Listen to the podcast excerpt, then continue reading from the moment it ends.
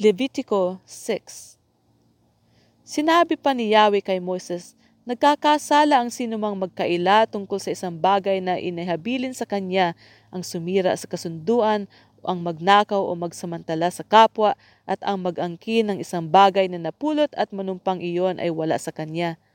Pabayaran niya ang kanyang ninakaw o anumang napulot o inihabilin na inangkin niya. Ibabalik niya ang alinman sa mga ito at daragdagan pa niya ito ng ikalimang bahagi ng halaga niyon sa araw na maghandog siya para sa kasalanan. Ang iaalay naman niya bilang handog na pambayad sa kasalanan ay isang lalaking tupa na walang kapintasan. Itatakda mo ang halaga nito ayon sa sukatang itinakda ng santuario.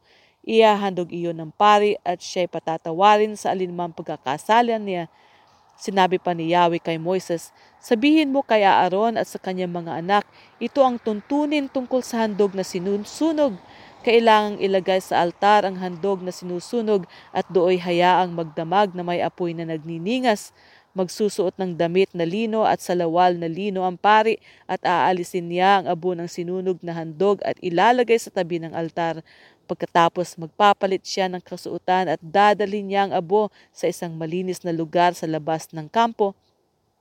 Ang apoy sa altar ay dapat panatilihing nagniningas. Ito'y dapat gatungan tuwing umaga.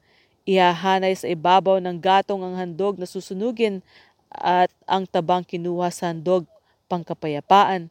Hayaang laging may apoy sa altar at hindi ito dapat pabayaang mamatay. Ito naman ang tuntunin tungkol sa mga handog na pagkaing butil. Mga pari lamang ang maghahandog nito sa altar. Dadakot ang pari ng harinang binuhusan ng langis at binudbura ng insenso at ito'y susunugin sa altar bilang handog upang ang usok nito ay maging mabagong samyo kay Yahweh. Ang natira ay magiging pagkain ng mga pari. Lulutuin ito ng walang pampaalsa at doon nila kakainin sa isang banal na lugar sa patio ng toldang tipanan.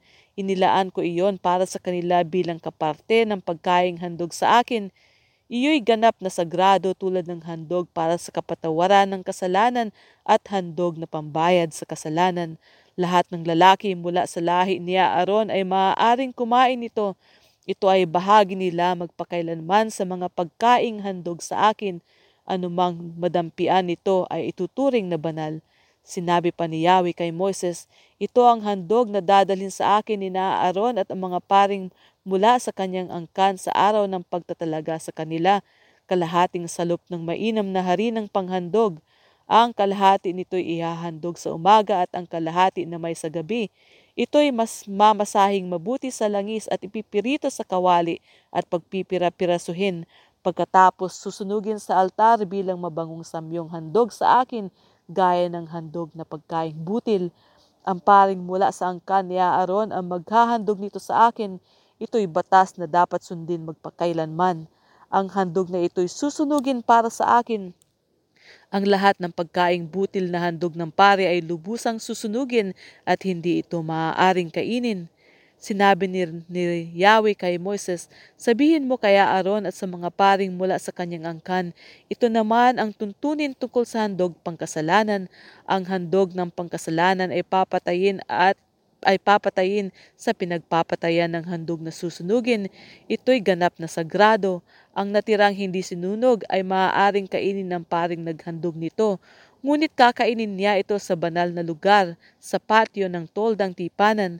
Ang anumang madampi sa laman niyaon ay ituturing na banal. Ang damit na malagyan ng dugo nito ay lalabhan sa isang banal na lugar. Ang palayok na pinaglutuan ng handog ay babasagin, ngunit kung ang pinaglutuan ay sisidlang tanso, ito'y kukuskusin at huhugasang mabuti. Ang sinumang lalaking kabilang sa sambahayan ng pari ay maaaring kumain ng handog na ito. Ito ay ganap na sagrado, ngunit hindi maaaring kainin ang handog para sa kasalanan kung ang dugo nito ay dinala sa toldang tipanan upang dooy gawing pantubos sa kasalanan. Ito ay dapat sunugin na lamang.